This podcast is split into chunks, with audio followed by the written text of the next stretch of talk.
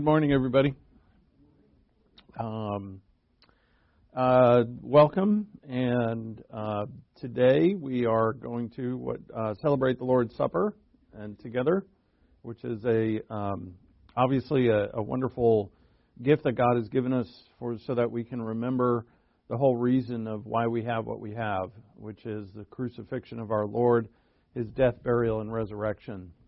Uh, also, uh, we're going to look at God's Word, and we're going to start something new uh, this morning. And it's kind of a segue into something else that's new. And uh, the first thing we're going to look at before we get into um, the books of the New Testament is the work of the Holy Spirit in our lives. Uh, before we look at what we're going to see as what is going to be the reason why all the letters in the New Testament were actually written, is to make sure that we understand that we do not do what we do, uh, what we try to do as believers uh, by, on our own. That we do what we do by the work of God the Holy Spirit, and we have to be sure that we know how that works. Uh, so, how are you filled with the Spirit? How are you led by the Spirit? And these things uh, we need to have settled in our souls uh, before we're challenged with the way of living, which are, excuse me, generally what the epistles are for. Uh, there's a reason for every epistle that's written. And uh, usually that reason is an issue that's going on in the church that it's addressed to. So in Galatians, there's an issue. In Colossae, there's an issue. In Ephesians or Ephesus, there's an issue. And, excuse me, for uh, each of those issues, something is addressed. Uh, but before we look at what's addressed, we want to make sure that we know that we are really blessed in this age with what we have. And to when we're challenged, when we're encouraged by God's word, when we're um, exhorted, uh, commanded, and even when we're rebuked, which often happens, that we know what we are, who we are, and what God is doing. And a lot of that has to do with the ministry of God the Holy Spirit to us in this age. Uh, the Holy Spirit's kind of like the silent partner in of the Trinity, uh, just co-equal and co-eternal with the Father and the Son, but has a ministry to us that is uh, behind the scenes of a um, uh, nature that we can't really feel or see, and uh, it's important for us to know that. So we're going to do that here coming up this week, probably, and then from there we're going to launch into the book of James, which is probably the earliest book written or the first book written in uh, in the New Testament, and we're going to iron out all of what's in there to make sure that we know you know, faith and works and all of that, uh, that we get all of that ironed out, which is, is going to be quite great. And, and then we're going to do every book in the New Testament from there on out. Uh, not uh, in detail, because I'd be dead before we finished, but all of us would, because you're all of you are a lot older than I am. Uh, but uh, the uh, we're going to look at big themes. You know, why was this letter written? To whom? For what reason, and just see the big picture. And so when someone asks you, hey, what do you think of the book? You get this all the time, right? What do you think of the book of James? Right? The people ask you all the time. No, of course they don't. But if, if, um, if you were to thinking, you know, what, what is the thing of James? Then you would know. What is Romans? You know, what is it written for? And you would know. Or at least you could go back and check uh, in, a, in a quick fashion. So that's where we're going to go. All right, so uh, let's open up in prayer and get ready. We'll sing as we do, and uh, and then we'll get into God's Word. So, uh, with humility, reverence, just as a reminder, great thankfulness for God's Word, let's bow our heads and pray.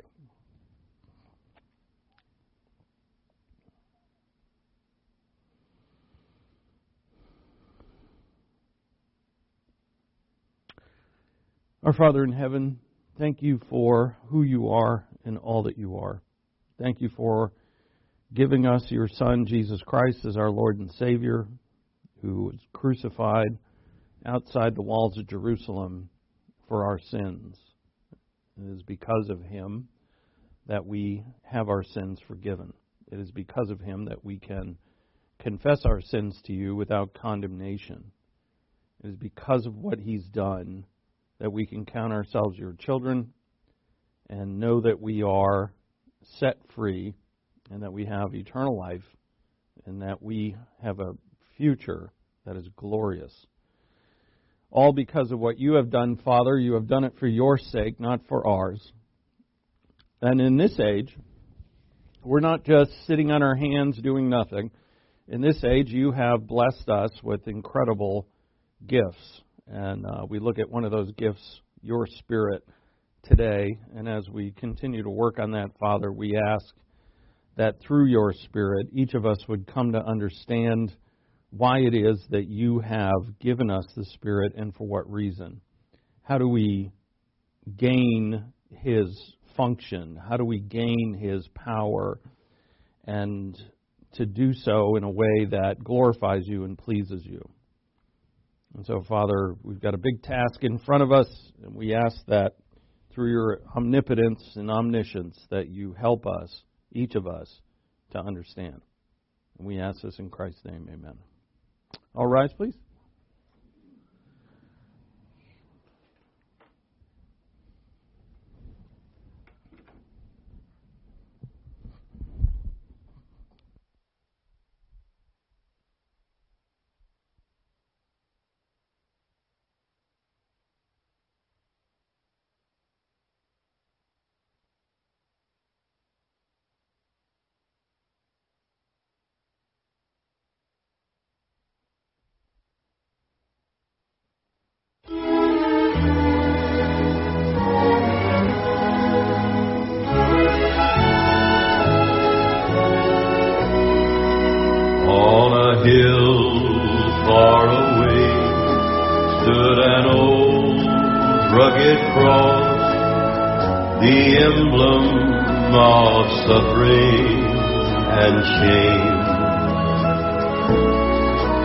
And I love that old cross where the dearest and best for a world of lost sinners was slain. So I'll cherish the old rugged cross till my trophies at last I lay down. I will cling to the old rugged cross and exchange it someday for a crown.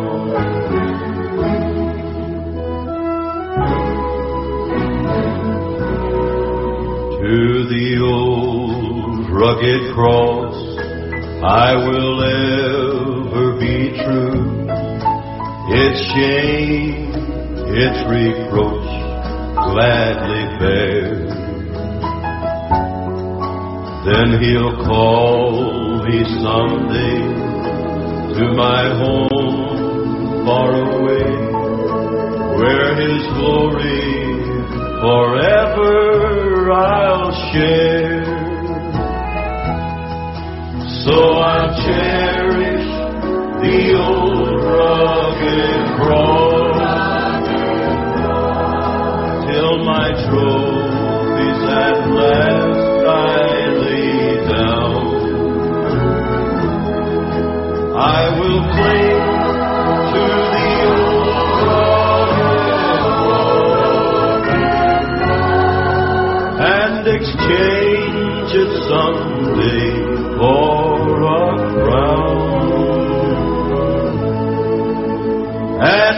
And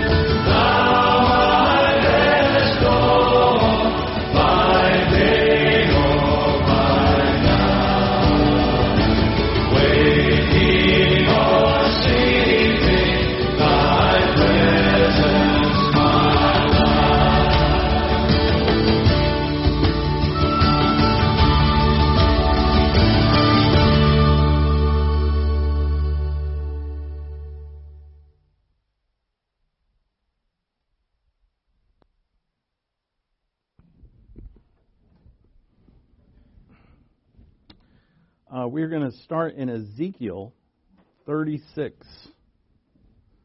Ezekiel 36.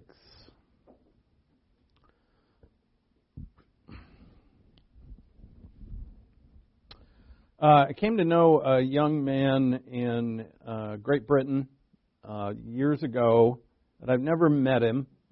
Uh, but uh, when I was first introduced to him, he was, oh, I don't know, probably 10 years old or so. And his name's Nathaniel. Uh, Nathaniel was a swimmer and actually had won a race. And I looked for that. I have a picture with him proudly wearing his gold medal, and I couldn't find it. If I, and I'm, I'm, I'm that's unfortunate. But anyway, uh, Nathaniel is now uh, just turned 18 years old, and his last name is Shanubi. What an awesome name! Yeah, I wish I was named Shanubi. Well, like in a doo-wop band, Shanubi, Shanubi. Yeah. Anyway, so I wanted to say happy birthday to Nathaniel. He's turned 18. He listens to us in Great Britain, and uh, I just wanted to say we love you and happy birthday. He's a fine young man. I also want to remind us all to pray for Kelly, our dear uh, congregation member, Kelly Ginther. He's got a, a, a major surgery coming up to hopefully fix the things that are wrong. Well, not everything that's wrong with him, because that would be impossible but uh, to some physical things. And uh, please keep Kelly in prayer. I ask all of you, all, all of you out there on the internet, to. Um, what made me specifically think of him this morning, uh, he graciously let me borrow his car. While his he's got a little mini, um, if you've seen it, um, and uh, it's been fun to drive. Makes you feel like a big man in a little mini. it's like a little go kart. And uh, he, uh, when we were looking for a car because our truck died, he he graciously let me use it, uh, which was very helpful. And um, this morning I turned it on to, you know, we we brought it back to him today, and as soon as I turned it on, I heard, "Well, hello, friends," and I was like, "I know that voice." And it was J. Vernon McGee on the radio. Yeah, it was it was it was him. He said and he said, "Hello, friends." I was like, "What? Hello?" And J. Vernon McGee was on there. And then when I, that was to warm it up, when I got back in the car, Chuck Swindoll was on, and I got to listen to some awesome preachers this morning in the mini. So thank you, Kelly, and please remember to pray for him. Um, all right. So today and this week, we're going to look at the Holy Spirit.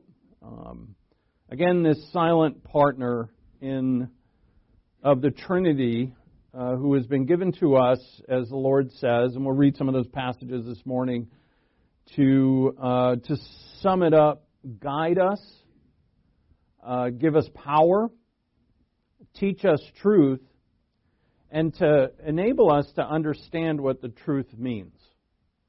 Like in Romans 8, it says he bears witness. The Holy Spirit bears witness with our spirit, wherever that is, in our mind somewhere, that we are the children of God, and if we're children, that we're heirs.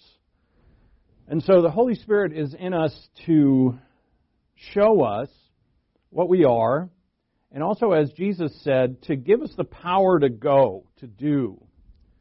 Um, and so, uh, what's interesting about all of this in the scripture is that it's stated as a fact. The Holy Spirit will do this, the Holy Spirit will do that. And then we, because we're, you know, we don't see evidence of our strength, wisdom every day or all the time, we wonder how. Uh, you know, how is the Holy Spirit going to do that? How is the Holy Spirit going to give me power? Because I've been weak. How is the Holy Spirit going to make me wise because I've been dumb? I've made some bad decisions. And for a lot of uh, denominations, the Holy Spirit becomes this. So if you're listening, I'm holding a video controller. And this is to my Xbox, which I tried to hook up to the TV this morning so I could actually play a video game for you, which I was more excited for that, uh, but it wouldn't work. But what does the Xbox do, or what does the video game controller do? You know, I press one of these buttons, and the character on the screen does what I tell it to. If he wants to run, if I want him to run, sorry, I press this forward. If I want him to kill somebody, well, generally when I play, I just do all these really fast, and somehow the guy dies. But for the younger, if there were younger folks, and there aren't any of those here today, uh, the you're probably like, "What is that again?" Uh, no, I'm kidding. That you know, you learn how to press certain buttons to make the character do what you want it to do. So is the Holy Spirit inside of us with one of these? Joe, do something good. X. And then I do it. Joe, go over there. And he presses that forward, and I go. Joe, think of this. And then he presses one of the, I don't even know what these do, but, you know, he presses one of those. And boom, I'm like, hey, I'm really smart. Is that how he works? Uh, and the answer is no. Because if that were true, every one of us would be spiritual all the time. You'd say the right thing at the right time all the time. You'd go and do the right thing at the right time in the right way all the time. He's never going to put this down. He's God, is he not? He's not like a phantom, like Jehovah's Witnesses say, or a, a uh, you know a, a force. He's a person. He's a member of the Trinity. It is God's will that we do well. And he would never put this down. But that's not the case.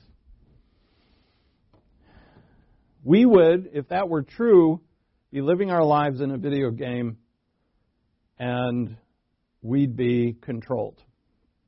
Now, here's a great question. Would you prefer this? Let's say that God the Holy Spirit came to you and said, you know what? I could pick one of these up and control you all the time. And you do everything right. Or, I'll let you have that. You press the buttons. And if you press the right ones, I'll get you there.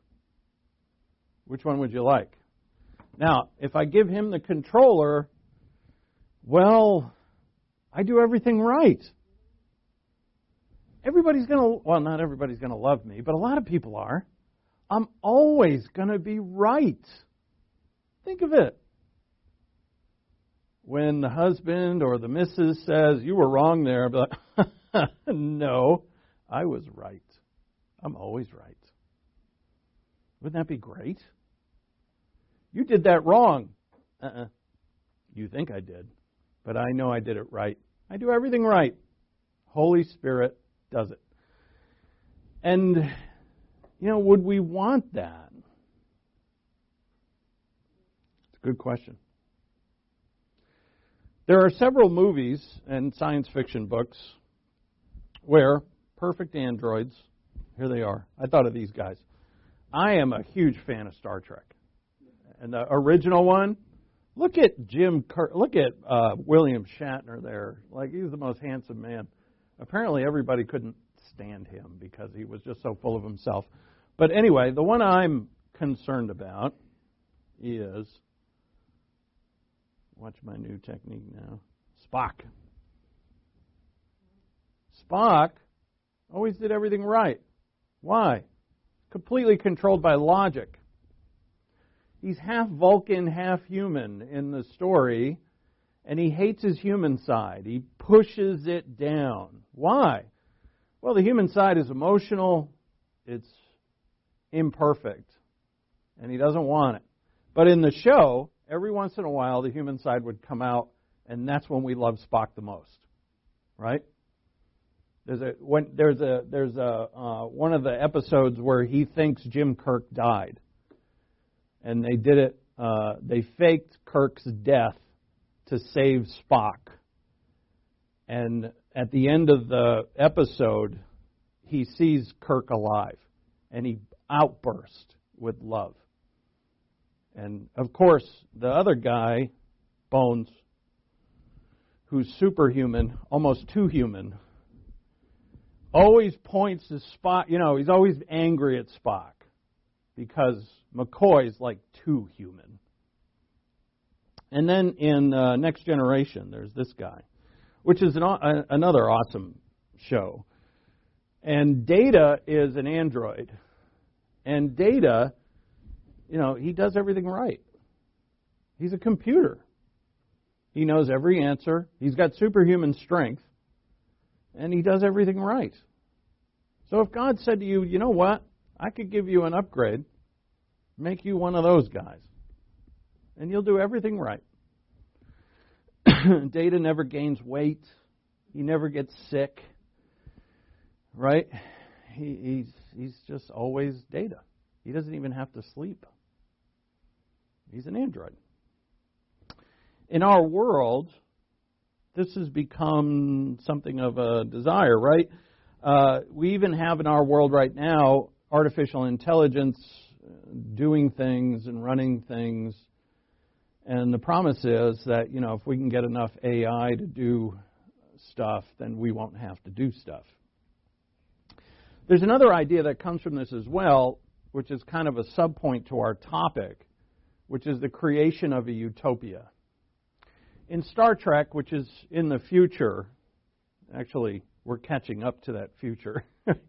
like, uh, it makes me think of uh, uh, what's his name who wrote um, 1984. I read 1984 in high school in 1984. Uh, yeah, he thought not Huxley, but um, Orwell. Yeah, he thought that was the future, 1984. Uh, anyway, you know, it's not what they expected it to be, but there's always been the idea of utopia, and in these shows, you know, it's future enough that there's a lot of the human problems have already been resolved. There's a lot of peace. There's because of what technology and people have gotten smarter. Is that going to happen? space travel and all of that could happen, but are mankind going to change? No. We're all going to be at each other's throats. We're all going to be jealous and lustful and vindictive and prideful and a pain in the butt all the time. So utopia is out. And unfortunately, the idea of utopia has actually invaded the church. Uh, one of the things that was very popular before the world wars was postmillennialism. Now, if you know anything about this, this is the fact that the church, through the gospel and through the truth, is going to actually make the world peaceable. We're going to create a perfect world uh, through the gospel, through the Word of God, and everybody's going to get on board eventually. Everybody's going to be a believer, and that we're going to make the place good enough for Jesus' return. He's not going to return until we fix this place, earth. What's um, what is actually it's somewhat funny is that World War One happened, and all the post millennialists were like, um, maybe not. And then World War II happened, which really an extension of World War One, and yeah, post millennialism kind of went out, but it never went away. It was just changed, and Satan's behind all of this. Because now what's taught in many places is that your life can be a utopia. Now think about it. You're controlled by God the Holy Spirit. You have the Word of God. You're a new creature in Christ. You're indwelt. You're the temple of God, indwelt by God. Your whole life, if you have faith enough, is going to be problem free. In other words, because of the blessings of God, there's going to be no suffering, and you're going to be all right. I mean, grace, in fact. And that's not true either. Uh, the people who teach that skip over a lot of truth in the scripture about our suffering. We're all going to suffer. We're all going to be um, perplexed at times. What do I do in this situation? God, you're on your own technically, no, you're not on your own, but He's not going to send you something in the mail, or the Holy Spirit isn't going to press X and say, do this. You've got to figure it out. But you have a lot of help, and that's what we're after here. What is the Holy Spirit really doing?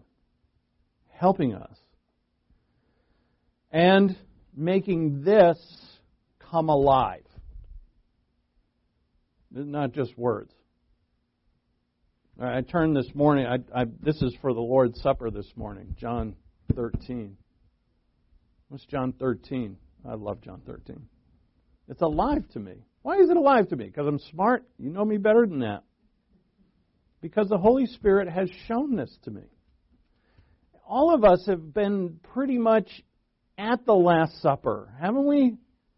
We've seen the Lord get up, wrap himself with a servant's apron, take a bowl of water, and wash those knuckleheads' feet. We've seen it. Like we were there. And it speaks to us. And this is what the Holy Spirit is really doing. Is it a feeling? No. So, I mean, sometimes it is, sure. But if you rely on emotion all the time, and you're a, you're a slave to you know things that are, are out of your control. Uh, no, it's not emotion, it's a fruit. Yeah, didn't Jesus said to us concerning false teachers, you'll know them by their fruit. And you will also know him by his fruit produced in you. So the Holy Spirit doesn't press X. He lets you press the buttons. And if you press the ones that are of His will with trust and obedience, then He's going to bring the truth that you've learned alive so that you can live it. And He's going to give you the power to accomplish the task. We're given a little insight to this in the very rare occasions in the Old Testament where people were empowered by the Spirit to do things. I think of it, I can uh, almost remember his name. It's got a Z in it. uh, the guy who was the artisan who uh, built the tabernacle. There's a guy in Exodus. Um, I almost can remember what tribe he's from, but whatever, it doesn't matter. He's uh, given the power by the Spirit to actually create the beautiful things that are going to make the tabernacle. It says that he's filled with the Spirit. And there's a couple of instances of this where people prophesy. Saul, King Saul, was Spirit came upon him and he prophesied. Uh, and so we see in the Old Testament on rare occasions where the Spirit actually empowers somebody to do something. And it's quite outside of their wheelhouse, so to speak. And in this age, the Spirit is given to you and to me, indwelling us so that we can do everything when we choose His will by that power. The choice is yours and mine. Are you going to do God's will in this situation? And if you do, the Spirit's going to make it work. Are you going to live the way that God has called you to? Father, give us this day our daily bread. I'm going to be content. Who's going to help you be content? It's supernatural. Forgive us our sins. You know, who's going to give you the ability to have a sound mental attitude even though you're a failure? The Holy Spirit. Deliver us from temptation. Who's going to give you the power to walk that narrow path? The Holy Spirit. But He's not going to force you to do it. That would be the video game controller. So, in this age, which is the age of the church, believers are blessed with some of the promises that were given to Israel. And that's where we start. Look at Ezekiel 36 22.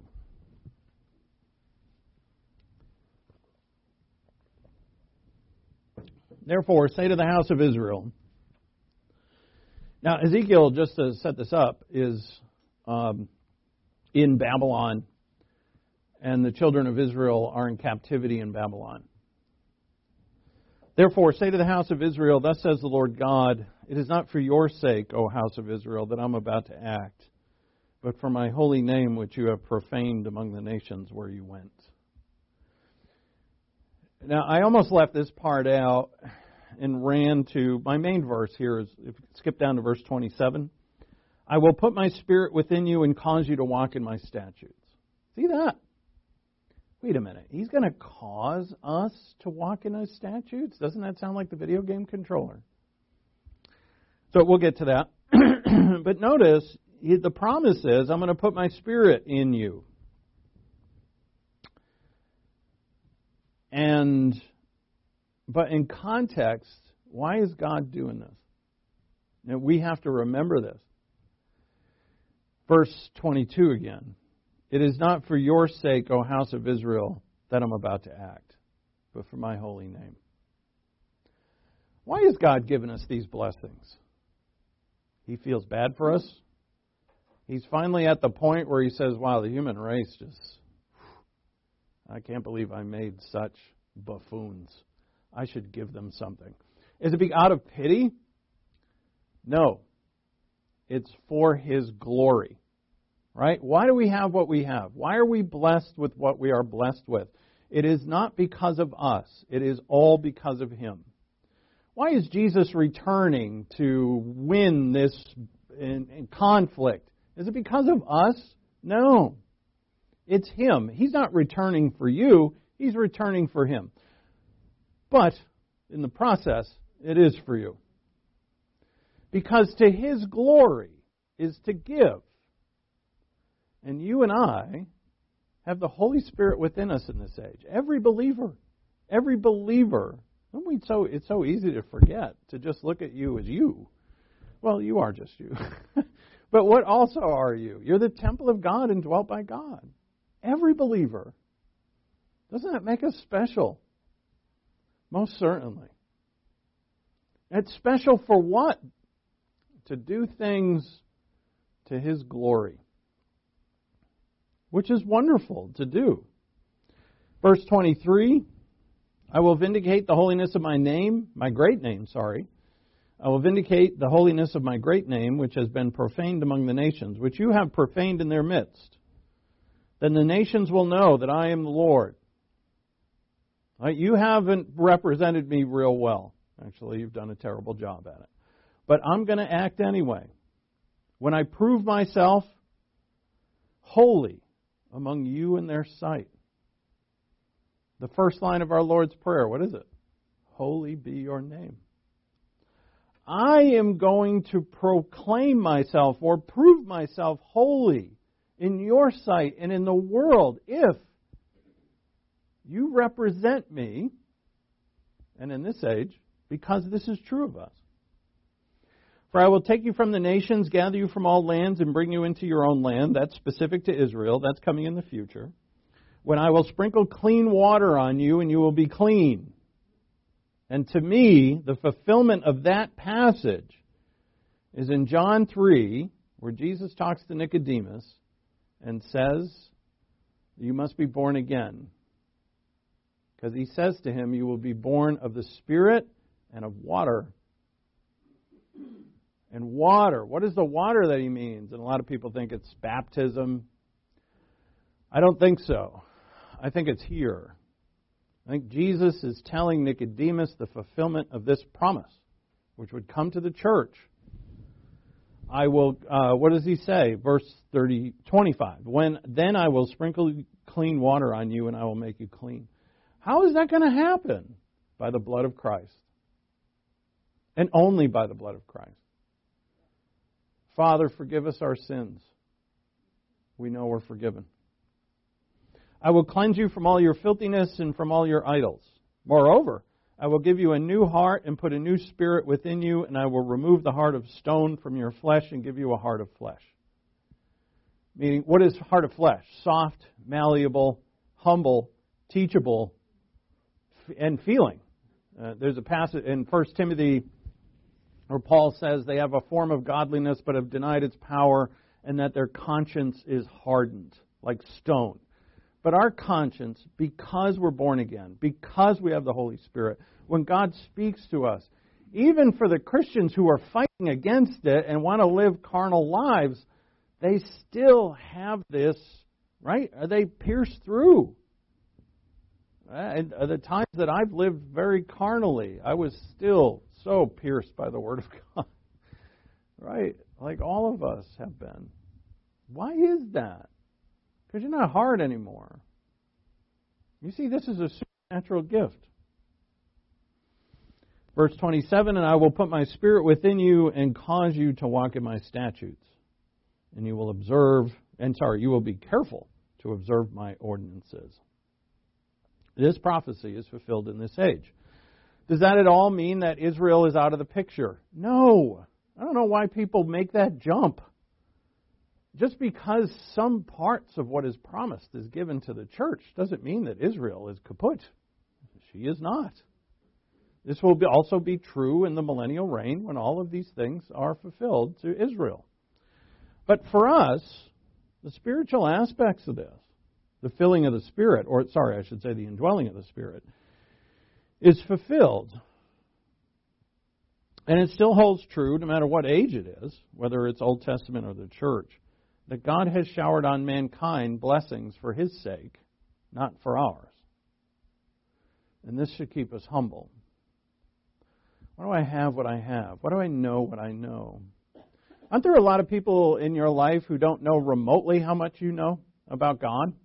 A lot. They don't know remotely. Right? They don't go to a church that teaches four times a week. Told a professor of mine that I teach four times a week. He just, he found out I teach four times a week, and he looked at me bizarrely, and he's like, "What are you doing? Burning yourself out?" I'm like, "Well, kinda, but I'm going to keep doing it." what you know? That, what am I saying? That we know things because if you've committed yourself to hearing the Word of God day in and day out, you know things that people don't know. A lot of things. Do you look down at those who don't know? Or do you remember that this is for God's glory, not for yours? And that will keep you happy. As humble is happy. Pride is the path of misery. Humble is happy. So, this truth, something we talked about last week, will keep you weak Right? The weak are the ones who are strong. Why? Because we stand in the sphere of God's power. We uh, stand in God's strength. And we know that divinely good things have been given to us for God's glory, not for ours. And we long for even our enemies to have those things. Forgive us, right? As we forgive others. We long for them to have it. That's why we forgive them. I mean, it's, it's good for our mental health as well. But we also forgive others for the fact that we desire our neighbors, everybody, every person that God has created, to share in the great things that we have blessed, been blessed with by God. So in Romans 7, sorry, Romans 11, 17, Paul writes, But if some of the branches were broken off, and you, being a wild olive, were grafted in among them, and became a partaker with them of the rich root of the olive tree. So, we're, the picture is truly uh, someone grafted in a, a, a branch, a tiny branch, into a tree. And for an olive tree, we've some branches have been broken off uh, in Romans 11, Paul makes clear that they were broken off for their unbelief, not because they didn't live up to the law, because nobody did. And that's, an, that's something we're going to look at this coming week. Is now that we're under the Spirit, what happens to the law? What is the purpose of the law? And you know, is it abolished uh, or or what? And we're going to look at that. But we're no longer under the authority of the law. However, we were wild olives. No, any olive grower would never do this because wild olives don't produce anything. You would never graft a wild olive branch into a healthy olive tree. It's just going to draw energy from the tree and do nothing. But God has taken us, this is a reference to Gentiles, and grafted us into the tree. So that in the church age, we're all one new creature. Jew and Gentile. Ephesians 2. So God has done something miraculous um, by the uh, uh, the the root. What is the root of the olive tree? Well, it's just what part of it is just what we read in Ezekiel 36. The Holy Spirit. This is promised to Israel. Now it's ours. Uh, it's going to be for Israel, the nation, also in the future. But now in the church age, where Jew and Gentile don't matter, we're blessed with much of what was promised to the olive tree. And part of that, of course, is the Holy Spirit. So the Holy Spirit is given to indwell every believer in this age at the moment of salvation, and He will indwell each of us forever. That's the promise, forever. So right now, I have the Holy Spirit within me. I chose a picture of the temple because that's what we are, and we're the temple indwelt by the Spirit. When Solomon dedicated the temple, when he finally finished the temple, which took years, and he made an amazing prayer in front of all of Israel that God filled the temple. And it says that there was so much, even actually going back to Moses and the tabernacle, as soon as the tabernacle was finished, God filled the tabernacle. And you know what? It was so full of light and cloud and, you know, smoke that Moses couldn't even go in, which is really interesting. uh, Exodus ends with Moses unable to enter the tabernacle. And then Deuteronomy opens with the sacrifices that are going to enable people to come into the tabernacle. Right? It's, it's God set his word up or not, right? It's set up perfectly. Uh, so, but now we're indwelt by God, and being indwelt by God, we have the power, the guidance, the wisdom available for everything. So, what do you want to do today? God's will? You've got power to do it. We say to ourselves, you know, I've tried God's will yesterday. I was terrible at it. I tried God's will all my life. I was terrible at it. but does that make you not the temple of God? If you're a believer, I'm not going to go into it, but I just read an article by one of my comrades from the past who wrote that, you know, if you're not doing enough works, then you're probably not a believer. This is a very popular teaching that has been around for years. And it's like, all right, I stink at life. So what are their, what's their solution? Is you got to believe harder. okay. Yeah, if I'm desperate enough, I'm going to get on my knees and be like, God, Christ, I you died for me. You're my savior. You paid for my sins. I'm going to believe it even harder. And then what? All those flaws and those weaknesses, all of a sudden they disappear? The things that have dragged you into sin are gone? No. The solution isn't in believing again. The solution is in knowing. And this, this very thing is what Paul brought out to the Corinthians, and we know what the Corinthians were doing. None too good. And to the Corinthians, he said, You know you're the holy temple of God, right? And they're like, Yeah? So why are you doing what you're doing? That was his point. Why do you keep doing that?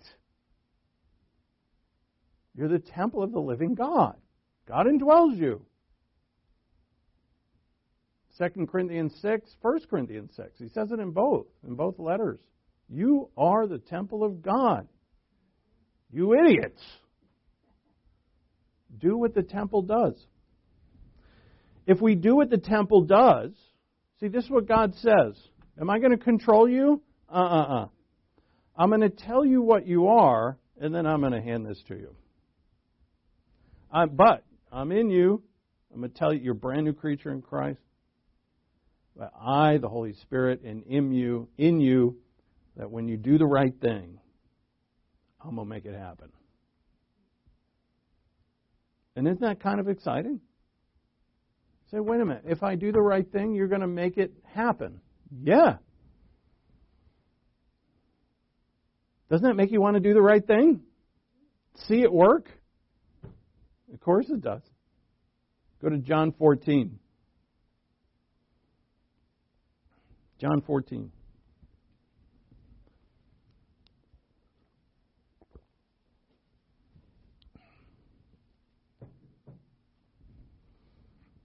Gospel of John 14, 16. So this is just before he dies, our Lord. Just hours before he dies. And I've always loved this. In the upper room, who's he really concerned about? Right, just hours before he's he's going to do what has has brought on him the greatest of pressure. He's more concerned about his guys than he is about himself. Verse 16, I will ask the Father, and he will give you another paraclete. Uh, we, in Greek, it's parakletos. He will give you another helper. A helper is a comforter, as this word means. It means to draw near to help someone. And notice he says another helper. Well, that means that they've already had a helper, and that was him. So he says, I'm going to ask the Father, and he will give you another helper, that he may be with you forever. That is the Spirit of truth, whom the world cannot receive because it does not see him or know him, but you know him because he abides with you and will be in you. I know I, you can honestly imagine the whole, the disciples around this table at this supper going, "Huh? They they don't understand this. They won't understand it until Pentecost when it happens. And it's going to happen and then they're going to be like, "Oh." I, I aren't aren't we all like that? Right? We hear God's word. God says He's going to do this and that. And we're like, uh huh, uh huh. I kind of get it. I don't know, kind of. And then I live and it happens, and I'm like, oh, right. But right, the Holy Spirit is in us forever. Go to John 16, 13. What is He going to do? But when He, the Spirit of truth, comes, He will guide you into all truth. And He will not speak on His own initiative, but whatever He hears, He will speak. And He will disclose to you what is to come. Now, that could be the gift of prophecy, which the disciples would have. Uh, some of them would have, but uh, you know, is that is that for us now? You know, and that that's a that's a part where that's a question. But the fact that God's going to disclose, the Holy Spirit will disclose to us, is followed up in verse 14. He will glorify me, and he will take of mine and disclose it to you. So, in other words, the Holy Spirit is going to reveal to them and to us the person of Christ. He's going to take of mine, whatever is of mine, and he's going to disclose it to you. So, what is the Lord Christ? What does he do? What does he want? What does he love? What is his truth? What is his way? What is his life? That is going to be revealed, disclosed. All things that the Father has are mine, therefore I said that he takes of mine and will disclose it to you. So he gives us a further insight is that what Jesus has, the Father has. So when we discover, or what is disclosed to us of the Son, we will discover the Father. And I, I hope we all see this that there is nothing better in life than knowing the Father and the Son. Nothing. They, all our trinkets, our new things, our good things, our material things, even other people that are dear to us, our relationships that thank God we have them. I think of my family and I'm so grateful. But if I put my family, like my wife and Maggie, if I put them above the Lord, uh, not only am I going to ruin my relationship with them, but I'm going to ruin myself. Nobody deserves to be on that throne other than my Lord. And I need to know him. And there's nothing better. There's nothing better than knowing him. The Holy Spirit is going to disclose. Okay? Now, does disclose mean control? No. Right, how many times have I picked up the controller? That's what I'm supposed to do. I'm learning this in my class. I'm not supposed to tell you I'm learning it, but uh, you know that's where I am. I kind of ruin it when I do that. But this, this is control. Is disclose mean input into my brain? You know where Jesus told them, "Look, just go into this the the, the leaders and open your mouth, and the Holy Spirit will fill it." It's in the book of Acts, right?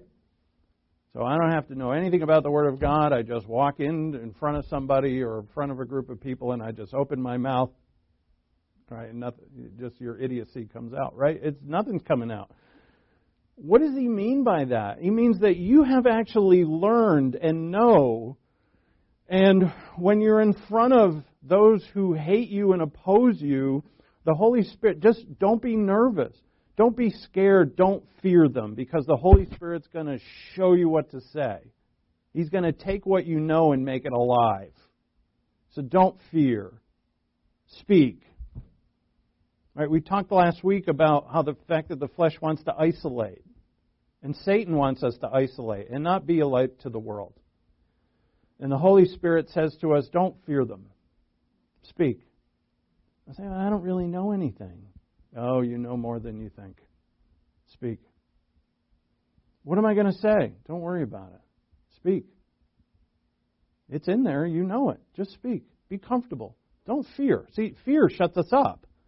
Fear isolates us. But the Holy Spirit has been given to us not to control us, but to give us the power to overcome the things that are holding us back. And I could say, Can I do this? Holy Spirit, I'm in you. I'm God, aren't I? I've got omnipotence. I've got it all. Yes, I'm the silent partner, but I am co equal with the other two. the other two. Imagine he says that. He's like, yeah, the Father and the Son, those two, yeah. No, not at all. I don't know.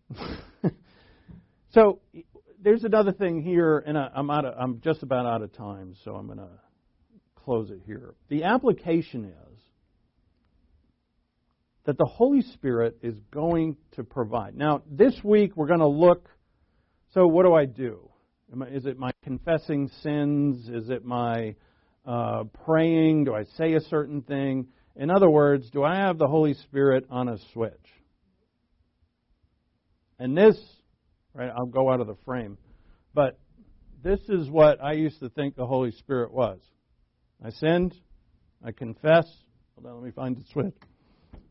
Confess turns him on. And what, what does that mean? He's under my control. That can't be it. Now, does that throw confession out? Oh, heck no. No, no, no, no, no. I confess them all. But is he under my control by the switch? No, no, no. So we're just going to we're going to look at the Word of God. What does the Word of God say?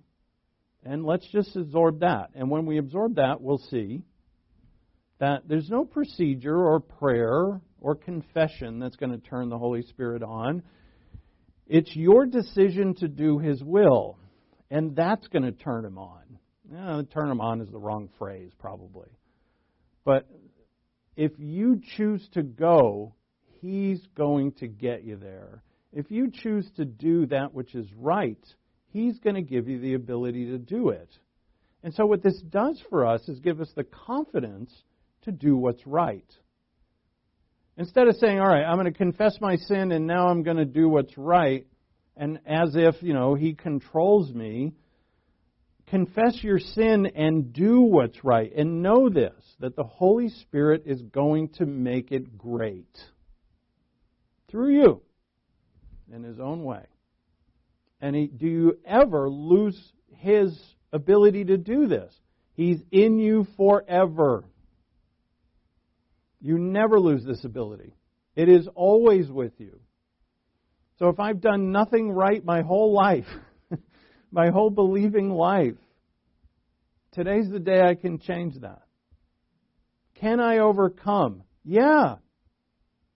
Yeah. Me? Uh huh. Yeah, you. So disclose doesn't mean control. A guide can be followed or not. And so Jesus said, What? Pick up your cross and follow me. That's our decision. We can follow him or not. It is up to us to do it. And then we say, Well, you know, I made the decision to do it. And then as I go, am I the one really doing it? And, you know, I'm choosing to but He's the one really making it happen. And then I can, and then when the fruition, fruition, yeah, when that happens, I'm not, you know, like, oh, Joe, you're so awesome. I just talked to so and so and encouraged them, and every word was just perfect. I am so smart. You are just lost it. You just went off on your own and stood in the spotlight and said, Everybody, look at me, right? It's stupid. No, you didn't. You were enabled. You were shown the truth by the Spirit, and you were empowered by Him to do it. But you chose to do it. So choose His will. Know, two words trust and obedience. That really work here. And the Holy Spirit will make it happen. All right, let's celebrate our Lord's Supper. And uh, we could, uh, guys, come forward and pass out the elements. And we'll celebrate that together.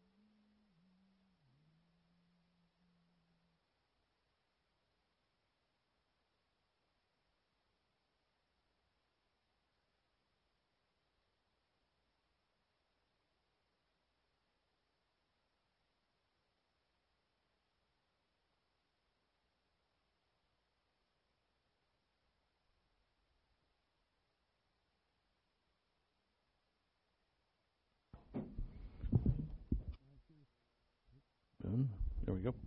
If you're still in the Gospel of John, you can turn back with me to chapter 13. I picked this in light of our um, study today that what he's going to emphasize to his disciples is doing something. Um, so in verse 13, it's now before the feast of the Passover. Jesus, knowing that his hour had come, he would not depart out of this world. That sorry, he would depart out of this world to the Father. Having loved his own who were in the world, he loved them to the end. During supper, the devil having already put into the heart of Judas Iscariot, the son of Simon, to betray him, Jesus, knowing that the Father had given all things into his hands and that he had come forth from God and was going back to God, got up from supper, laid aside his garments, and taking a towel, he girded himself. Then he poured water into a basin and began to wash the disciples' feet and to wipe them with the towel with which he was girded. And he came to Simon Peter and, and he said to him, Lord, do you wash my feet? Jesus said to him, What I do, you do not realize now, but you will understand later or hereafter. Right. Peter would. And same with us. Peter said to him, Never shall you wash my feet. I love this. After Jesus said, You don't understand what I'm doing, Jesus, uh, Peter turns around and gives him a command. That's why everybody loves Peter. He is us. Never shall you wash my feet. Jesus answered and said, If I do not wash your feet, you have no if I don't sorry, if I do not wash you, you have no part with me. Then Simon Peter, still in ignorance, said to him, Lord, then wash not only my feet, but my hands and my head. He said to him, He who is bathed only needs to wash his feet, but is completely clean. And you are clean, but not all of you. In context, that would be Judas Iscariot. So, what does he say to Peter? You're clean, Peter. But I, the Lord, am doing what? Well, we've we've linked this to confession or to rebound, right? Wash your feet. The feet get dirty in the world. All of that's true. But really, what Jesus hasn't said anything here about confession. What Jesus is really displaying is service. Now, you call it, that's fine. If you want to hang on to the confession as your interpretation as the main theme, that's up to you. I don't see confession here. What I see here is service. The Lord is serving them. For he knew the one who was going to betray him when he said, Not all of you are clean. Verse 12. And then he had, and when he had washed his feet and taking his garments and reclined at the table, he said to them, Do you know what I've done to you? And yet, the silence you just heard in this room was probably the same silence in that room.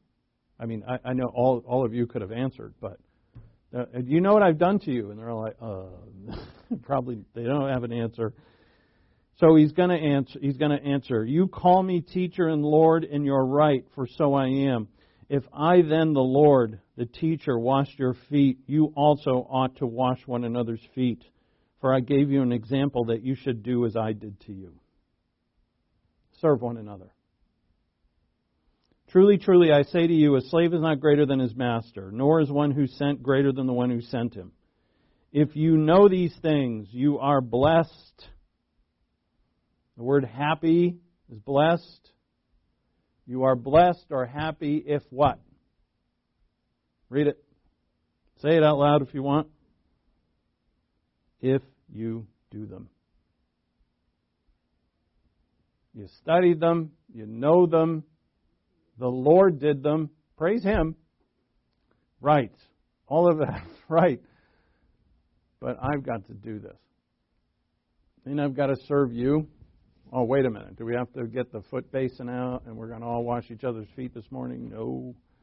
But, um, you know, I've, if I don't put this into practice, then I'm not going to know anything about it. So, how am I going to do that? How am I going to accomplish it? And Jesus, in this very night, would tell them the passages that we just read. The Holy Spirit is going to be given to you to reveal me. And what have I just done? Washed your feet. He's going to reveal the Father, who is me. I and the Father are one. He's going to say that in John 14. You've seen me, you've seen the Father. I, the Holy Spirit is going to show you and empower you to do this, what I've told you to do. And it's very true. The disciples, all of their lives would be changed. All of them. And for us as well. All of us must be changed by our Lord. So, in celebration of the Lord's Supper, Paul writes, For I received from the Lord that which I delivered to you, that the Lord Jesus, in the night in which he was betrayed, he took bread, and when he had given thanks, he broke it, and said, This is my body, which is for you. Do this in remembrance of me. In remembrance of our precious Lord, let's eat the bread.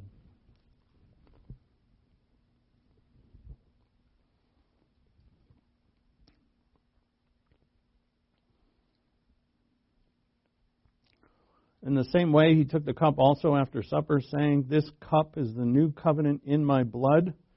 Do this as often as you drink it in remembrance of me.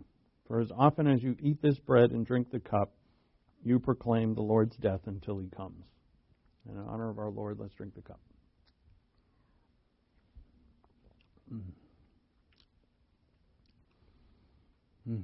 Together we have just remembered and commemorated the sacrifice of our Lord the, a, death and a pain that we none of us could imagine. And yet it was done for us so that we can confidently say that the Father is our Father and that this life that He lived is our life. And thank you for celebrating that with me and with all of you. And with that, let's pray.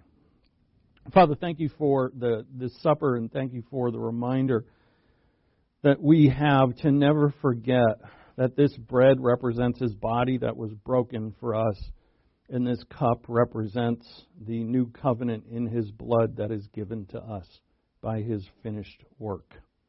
He did everything.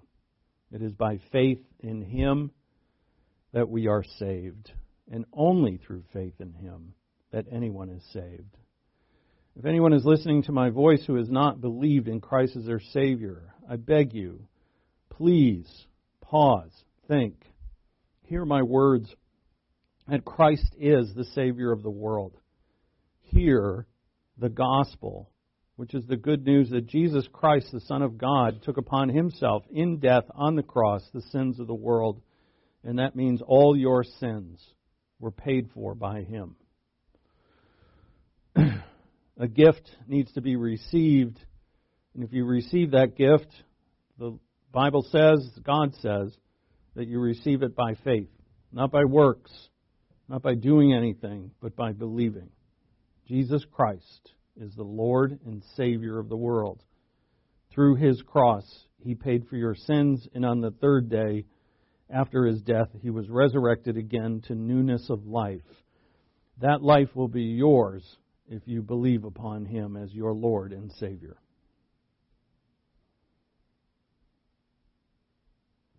Thank you, Father. In Christ's name, amen. Uh, we'll take our offering and close up.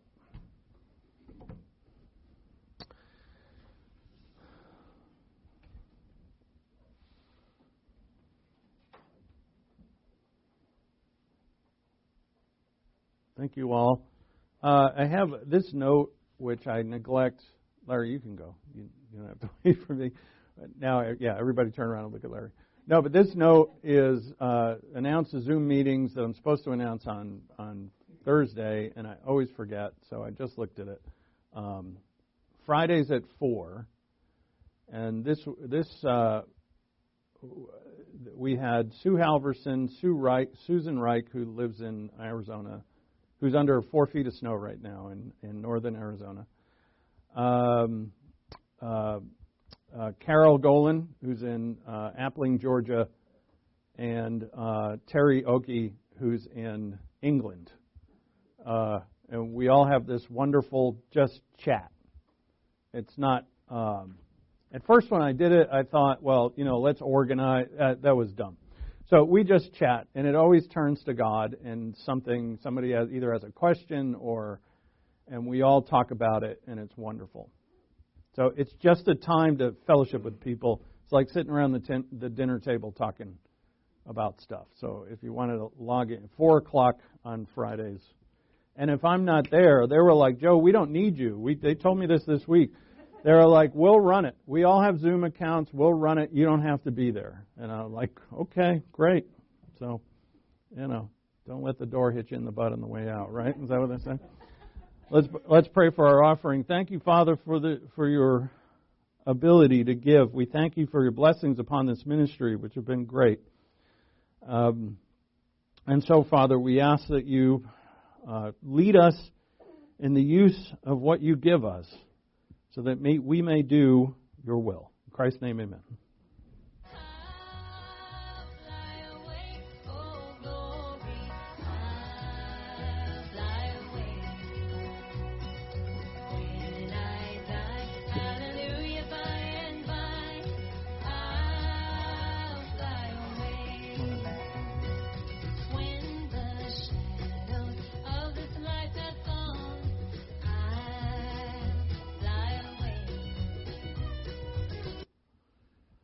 Uh, Roger, I'm just going to close. So, three, two, one, and a half. Oh, I keep talking. uh, uh, uh, blah blah blah blah blah.